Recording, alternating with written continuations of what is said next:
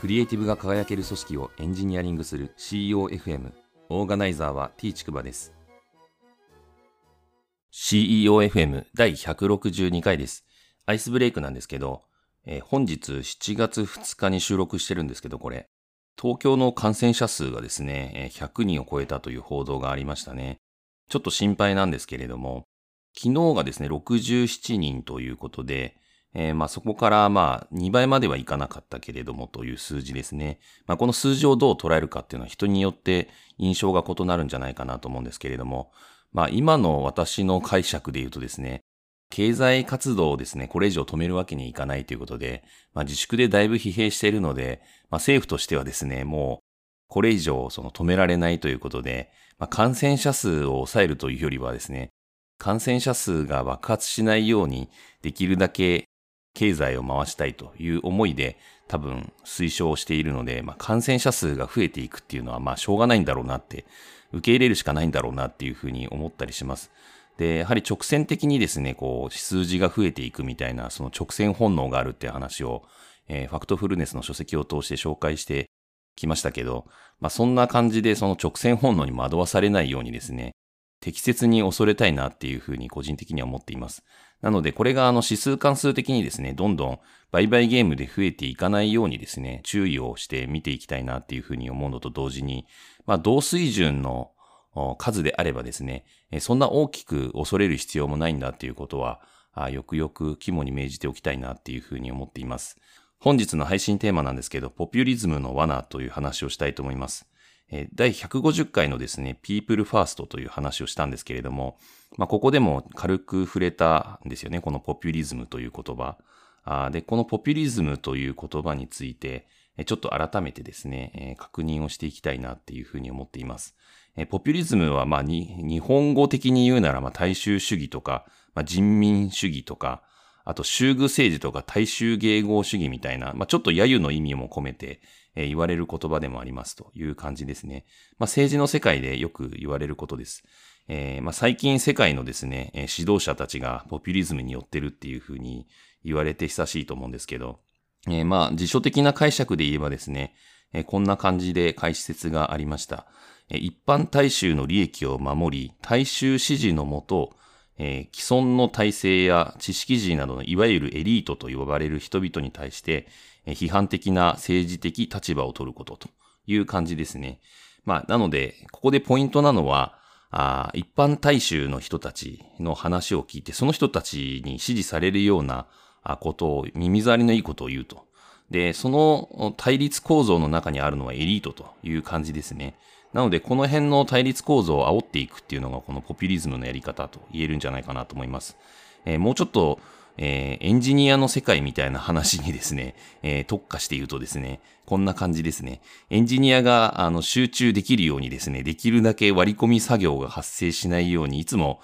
タスク無茶ぶりしてくるようなビジネスサイドがいたとしたらですね、そういう人たちから身を守る、CTO なり、VPOV なり、えー EM だったりと、まあ、エンジニアリングマネージャーだったりというような存在という感じですね。まあ、こういうふうになんか、仕事的な話で言うとですね、えー非常によくありがちな構図とも言えるんじゃないかなとも思うんですけど、まあ、一見するとですね、えーこの、その150回で話した People First とか、あと前回の161回目に、えーお話しした、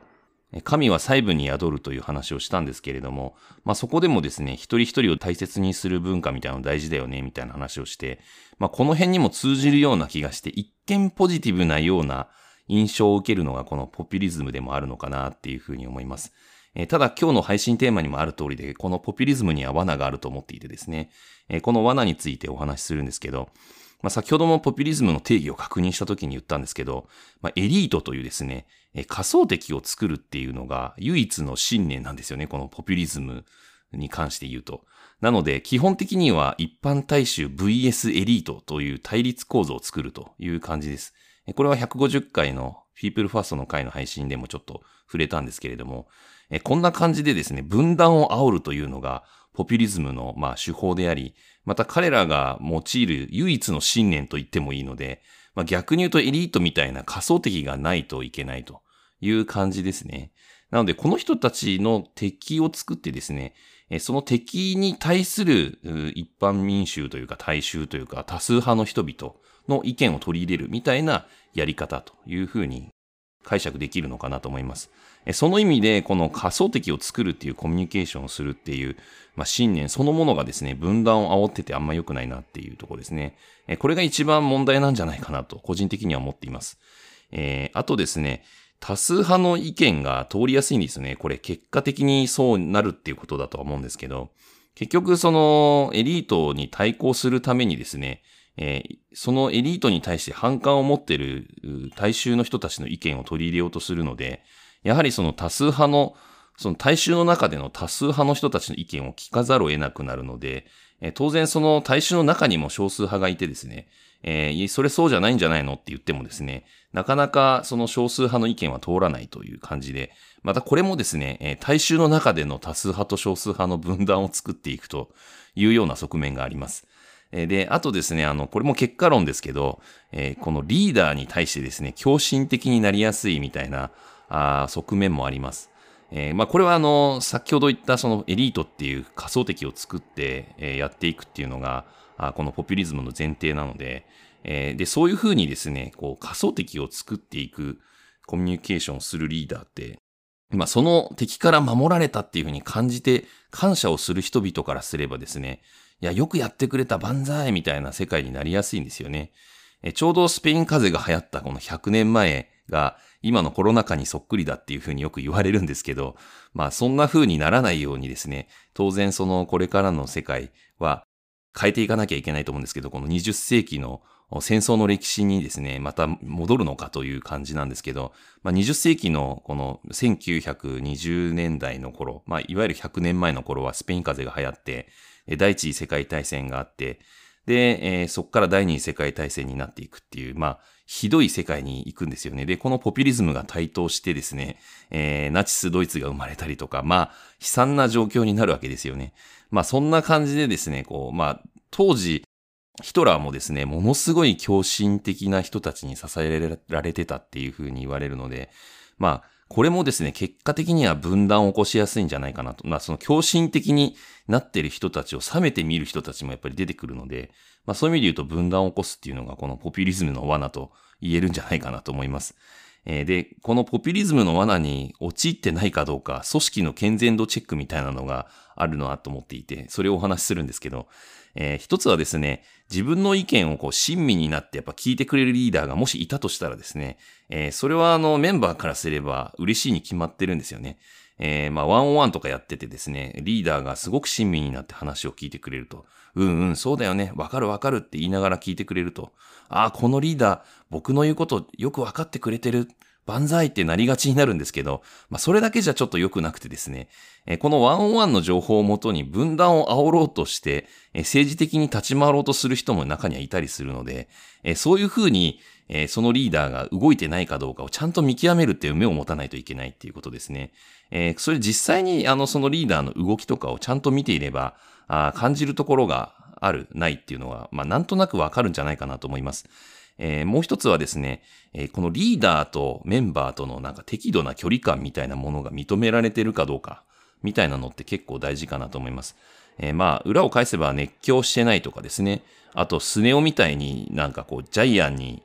取り入るみたいな、なんかそういう振る舞いをする人がいないっていうことですね。えー、そんな感じで、こう、フラットな、関係性とか、またその、ちょっとあのリーダーいけてないよねみたいなこと言ってる人もいたりとかしてですね、ある程度その距離感が認められてるみたいなのって結構大事だなっていうふうに思います。